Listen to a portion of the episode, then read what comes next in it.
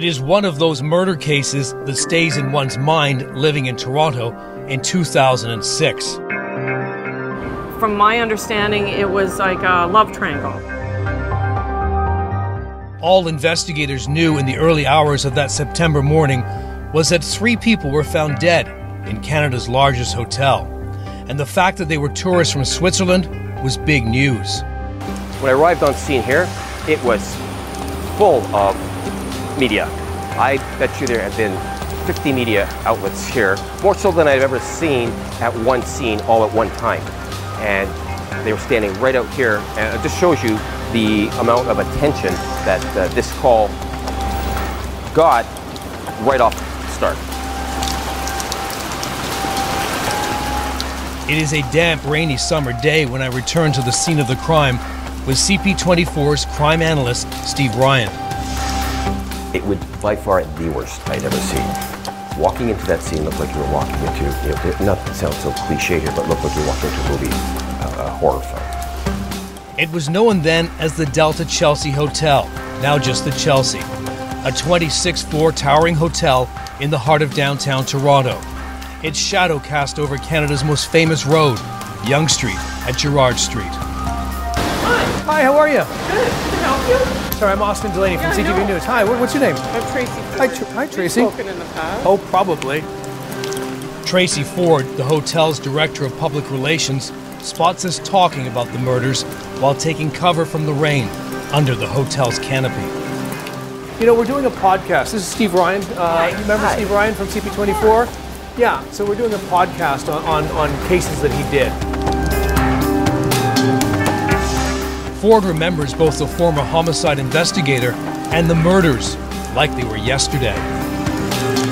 Yeah, I got a I got a call at about four o'clock in the morning from security that there had been an incident in the hotel and um, that I needed to come in right away.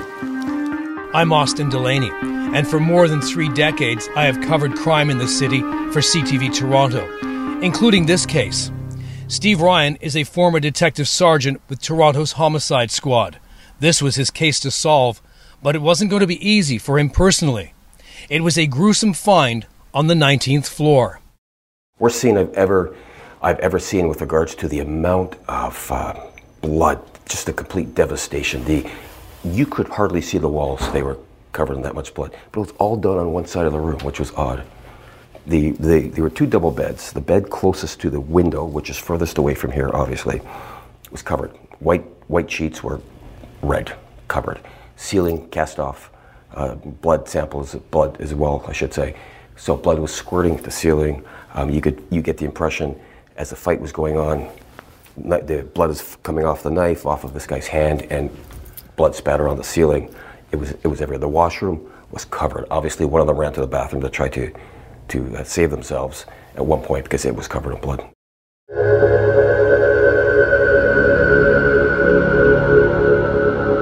It is an upscale family hotel in a sometimes gritty part of town, where at the time Tracy Ford had just taken a promotion as the hotel's media point person. She would have her work cut out for her over the years, but tells Ryan these murders always stood out. There's been shootings, stabbings. Yeah. Nothing there's like this though. This was No, this was pretty over the top. I would say to Austin, I, so I've done over 200 homicides in, in 15 years in the homicide squad. It was the worst one I've seen as far as the scene goes. It was just Yeah, I mean, a, a love triang- triangle of, of jealousy and um, obviously severe hatred, and wow.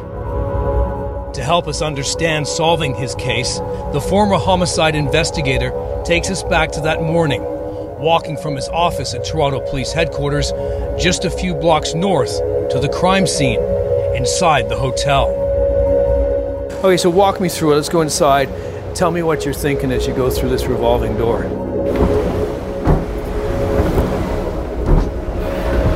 So, walk into this lobby back uh, during that homicide investigation.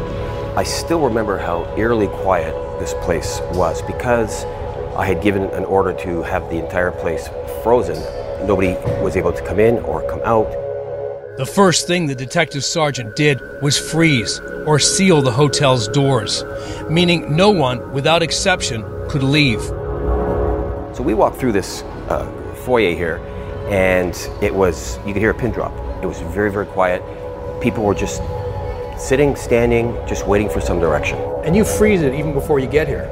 I freeze it before I get here because if there is a suspect, we could have him in the hotel. And we need to freeze this place because the, the suspect may be trapped in here, or there could be key witnesses in here that we do not want to lose. So the whole place was frozen. Nobody came in, or nobody went out. Because in the very early stages of this investigation, there are three dead bodies.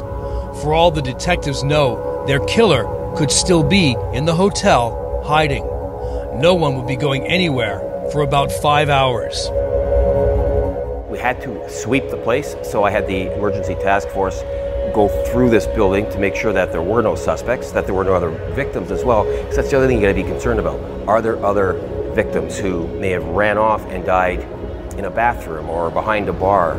So the whole place had to be searched to make sure that there were no other victims and that there were no suspects. It was the Labor Day weekend and the hotel was near capacity. There are 1,590 rooms in the Chelsea. Does that mean you knock on every door? Every door was knocked on. Everybody was interviewed. Um, the rooms were, were, I don't want to say searched, but they were investigated. People were cooperative and they allowed officers to, to look into their rooms because we had to make sure that there were no other victims. That was the most important thing.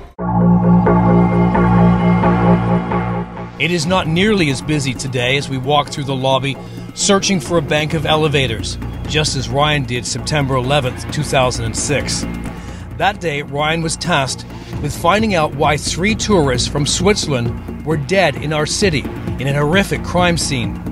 City Hall wanted this crime solved quickly. Toronto's reputation as a safe tourist destination was at stake. We step into the elevator. So it's 19? 19.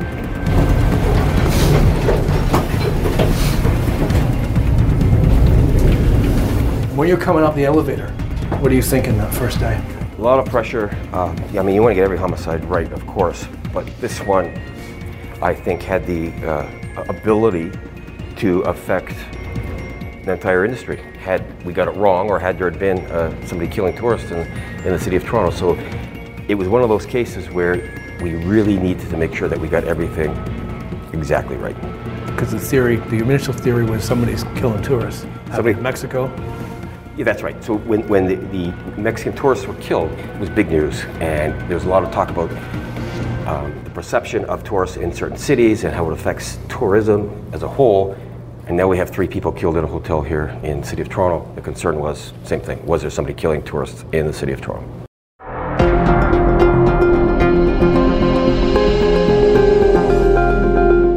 Dominic and Nancy Ianiero were the victims of professional killers, so says the state attorney general for Quintana Roo in Mexico, Bello Melchor Rodriguez. Rodriguez made that contention soon after the double murder, then retracted the statement.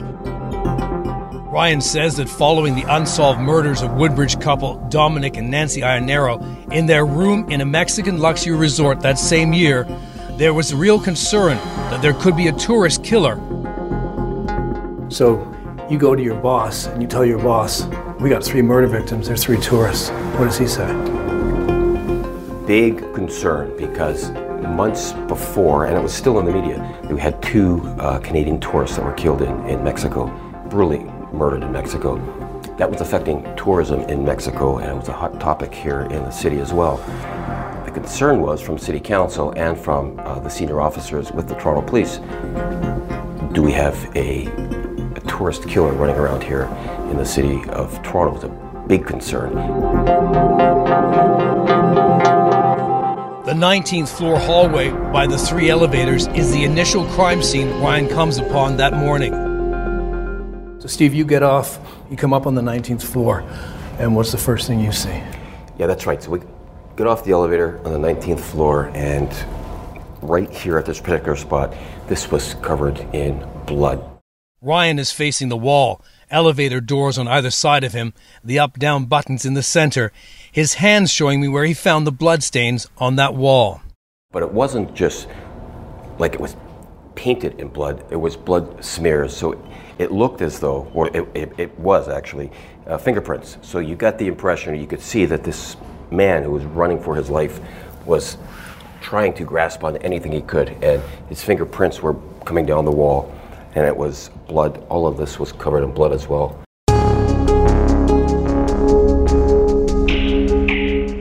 Ryan is pointing to the two elevator buttons, one with an arrow up, the other with a down arrow, in the center of a steel plate. He was trying to hit the button, you could tell, and he missed quite a few times because his fingerprint was all around the uh, down button, but it did not hit the button. So you get that impression that he was panicking, trying to hit that down button to get away from whoever was attacking him. And there's a lot of blood. Oh, it's a mess. Here is a mess, and when we get into the room, it's a lot worse. But just this scene itself was incredibly um, horrific when it came to the amount of blood that was here. And where we're standing right here, this is where the man's body was found. He'd been taken to the hospital, of course, where he died. But this is where my investigation started, was at this elevator here.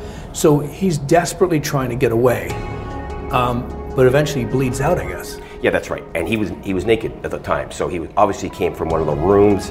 Uh, witnesses heard screaming and shrieking. A couple of witnesses described a lot of pain, and they could hear the footsteps. And one woman said that she actually saw this naked man run past her past her room, and this is where he wound up. Obviously, he was trying to get to an elevator to get away from whoever was uh, attacking him.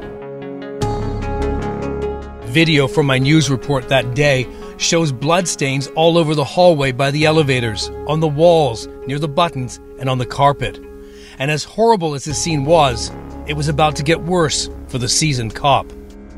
So you're here, you've got one victim. One victim here clearly came from one of the rooms, and we were able to, the officers who arrived on scene initially, were able to follow the blood trail.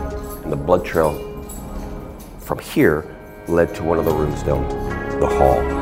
Was at that point, you, the door was closed, open that door, and then it was a complete mess. That room was the worst crime scene I've ever seen with regards to the amount of violence, the amount of blood that was left, blood spatter on the ceiling, the walls were covered, one of the beds was covered in, in, in blood, and there were two other victims in the hotel as well. Investigators now have three people dead on the 19th floor two males and a female. One male found dead in the bloodstained hallway by the elevators, the other two in the room, covered from floor to ceiling in blood. So it's 1908. 1908 is the number. Let's go down there. Sure. So you're just following blood now. Following the blood. That's all we. All And we're is there a lot of it? Yeah, there's a lot of blood, and it's it just goes in a straight line. So it wasn't difficult to, to figure out, and we just followed all the way. And I believe the room was going to be just on the, if I remember correctly, maybe just on the right here.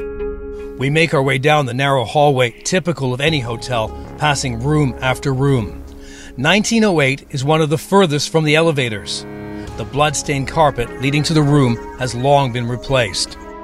So the entire carpet in this hallway we seized, and we did that because at the time we did not know if there was a, a, a suspect outstanding, and there could have been a lot of trace evidence on that carpet, meaning blood.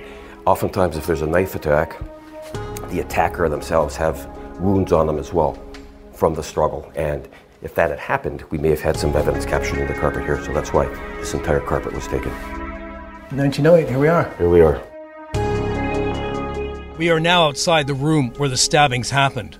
Two dead bodies remained inside when the homicide detective arrived. This is the room. So when you open this door, there was a female's body just on this side of the door. She was in a, a nightgown. Um, she had a knife in her at the time, and it was turned out to be an, um, an ante-mortem wound, meaning that it was done after death. And you're able to tell, evidence-wise, if that was the case How do you tell that? the coloring of the insides of the fat that's inside of the body. It's a different color if the um, wound is done upon death and it's discovered at autopsy. And that's information that would be given by the pathologist. So his information was that she was dead at the time. The knife was driven into her chest and into the floor, and it was, it was brutal. This particular knife would give the detective his first clue as to what really happened inside room 1908. She's got a, a knife stuck in her, and it's in, and it's in it's stuck in the floor. It's in the floor. The knife was it, through her chest, and she's on her back like this, and the knife is through her chest and in the floor. Often suggests a personal attack. Often suggests this is a this is my last attack on you, and it was done when she was dead. So it suggested to me that whoever did this had some sort of feelings or some sort of uh, um, knowledge or, or I- intimacy with the uh, woman who had the knife in her chest. and just revenge, anger, and I mean, you've got to. It can't be easy to plunge a knife through someone's chest all the way through the back into the floor. Absolutely, it's a lot of anger, and it's it's one of those. This is my last, basically, uh, kick at sh- at you.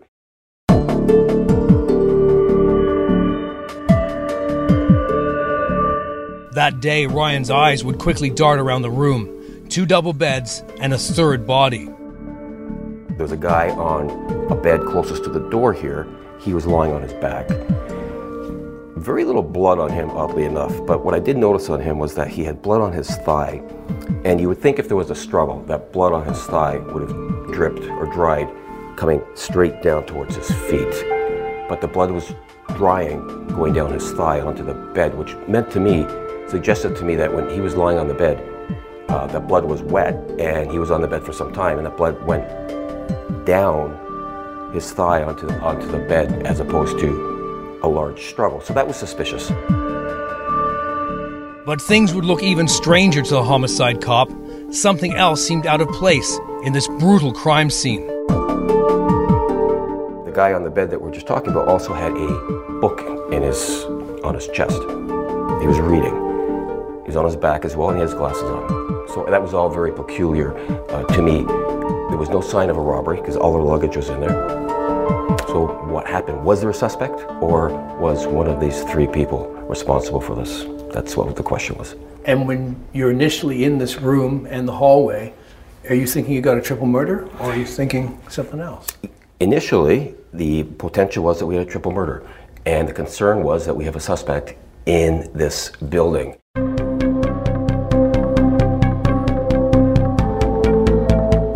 Ryan had already locked down the hotel, packed with Labor Day travelers, catching their last bit of summer before school started again. Beat cops would now go floor by floor, door by door, interviewing guests.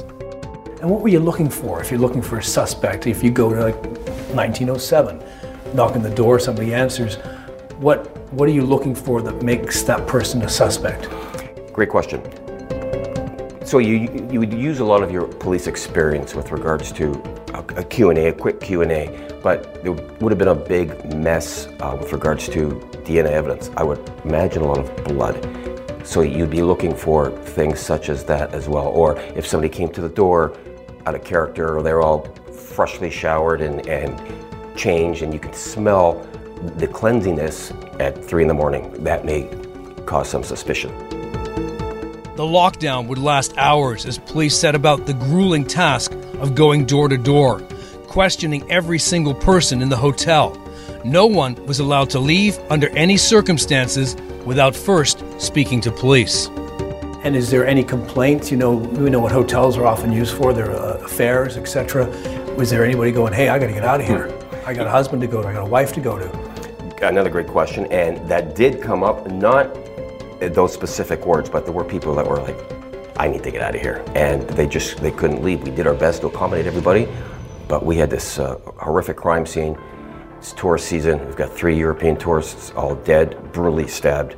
We had to make sure that uh, there was no suspect running around. For Tracy Ford, a public relations nightmare was quickly unfolding. A bloodbath on the 19th floor of her hotel, and three Swiss tourists are dead. My thing is, is who are these people? What's their story? Where did they come from? Why were they here? And why did this happen? And it's it's very sad. Any any tragedy is sad. And yeah, that's the first thing I think of myself. Um, but I also, our responsibility in the hotel is to protect our, our, our guests and, and our employees. So I kind of think, who else is involved? Did anything happen to any of our our team? And what about other guests? And you know, how does that affect them? What you know, what if a child witnesses something? You know, how tragic is that?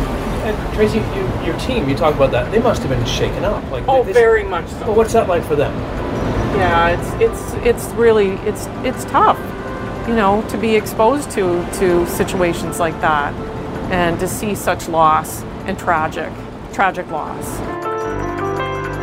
Their passports still in the room, the three people were quickly identified. They were Swiss nationals 24 year old Nadja Wyrsch, 35 year old Andre Aschwanden, and Thomas Kaufman, a 35 year old German born man who also lived in Switzerland. Wyrsch and Aschwanden, investigators learned, had been best of friends and had signed up for a tour of Canada catering to people with hearing impairment. Does he have a relationship with this woman? They were friends for a very long time, very long time, and he had a, a love interest in her, and she didn't really feel the same way. So the two of them had booked a trip to come to, to Toronto, and then they were going to visit Canada. Kaufman was the woman's new boyfriend, and all three agreed he would join them in Toronto, and all three would stay in the same hotel room. A few key clues as to what happened quickly fell into place for the investigator. How do you piece together why this happened? Because you have a theory. That's right. So it starts with the initial investigation, my suspicions um, based on my own observations. Not to mention the knife that was um, left in that woman's chest uh, had the name of the guy that was on the bed with the glasses on. It was his. Um, it was a very large Swiss Army knife that had his name on it. So that was a. That could have been a clue as well. So as we learned the identifications of the three people, knowing that the, the knife was in the name of the one guy who I suspected committed the homicides.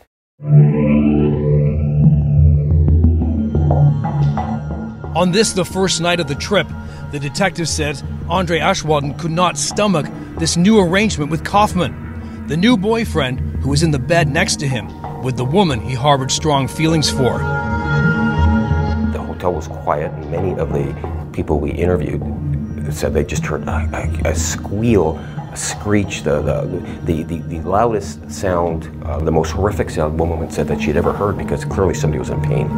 And then another witness saw a naked man running down the hall, clearly fleeing um, this uh, hotel room. And it's your theory, I think, that, that they were having sex in the bed next to him.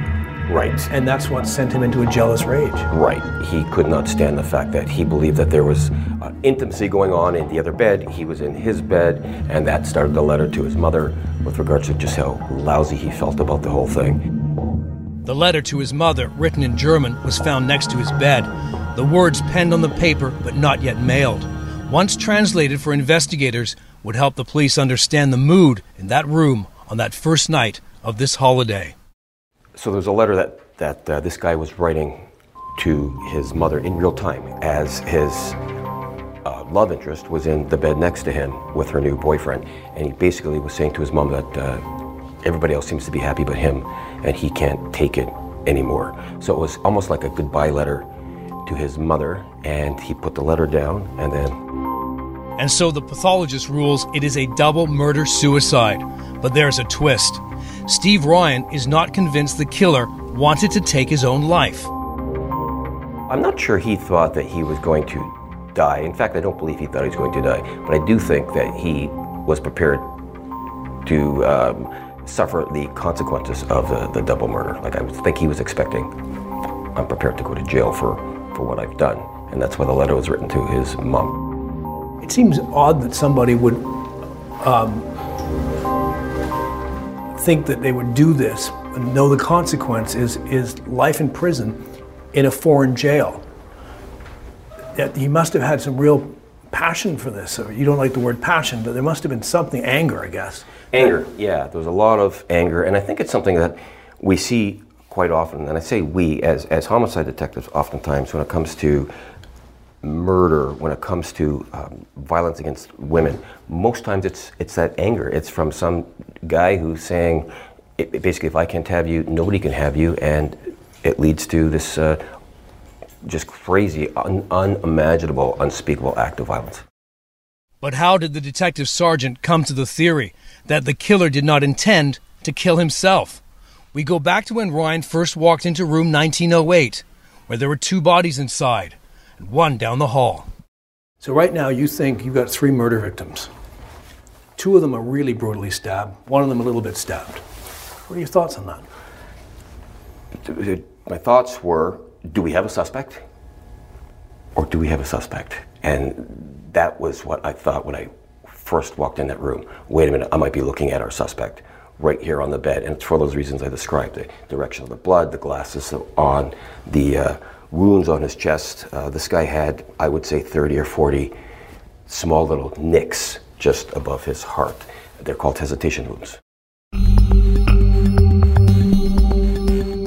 Two of the dead tourists covered in blood, the other dead, but no significant deep knife wound, and a little blood, lying on the bed with a book and eyeglasses on, as though he died reading. Something was not adding up that all three had been murdered. Let's talk about that. So, presume that it's a murder suicide. You look at those nicks. What's that about? So, training tells me, and pathology training as well, uh, suggests that we as humans cannot bring ourselves to stab our own selves. We can harm ourselves, jump off a balcony, shoot yourself in the head, but you cannot take a sharp object and stick it in your own skin for whatever reason. This guy had 30 to 40 hesitation wounds, so they were kind of pretend nicks, attempted suicide. So maybe he tried to stab himself and die after killing the other two, but just didn't have the nerve to shove this big knife into his own chest. What the guy didn't realize is that as he was doing these hesitation wounds, he nicked the top of his own heart. It caused him to bleed out, but bleed out slowly. So after committing the homicides, running around like he did, the struggle, he lied back down in his bed, and eventually he just bled out on his own. And I don't suspect that he had any idea what was happening. He didn't know he was dying. He didn't know he was dying, exactly. And, be- and that's because the nick that was on his chest that nicked his heart, he wouldn't have felt that, the doctor says. The pathologist said he wouldn't have felt that nick to his heart, but he cut it just enough that it caused him to bleed out eventually. So, what do you think happens to him? He's lying on the bed, he's got his book. Does he just get tired and just die? Yeah, so he's lying on the bed. It's late. They just arrived, a long trip, and the girl that he's in love with, uh, that he wanted a relationship with, was in the next bed with her brand new boyfriend. And he could not handle this. And this was discussed by the three of them when they were in uh, Switzerland, making their way over here to Toronto. And he said he was okay with the idea because he didn't want to lose his money that he put up for this trip. So the three of them came here together.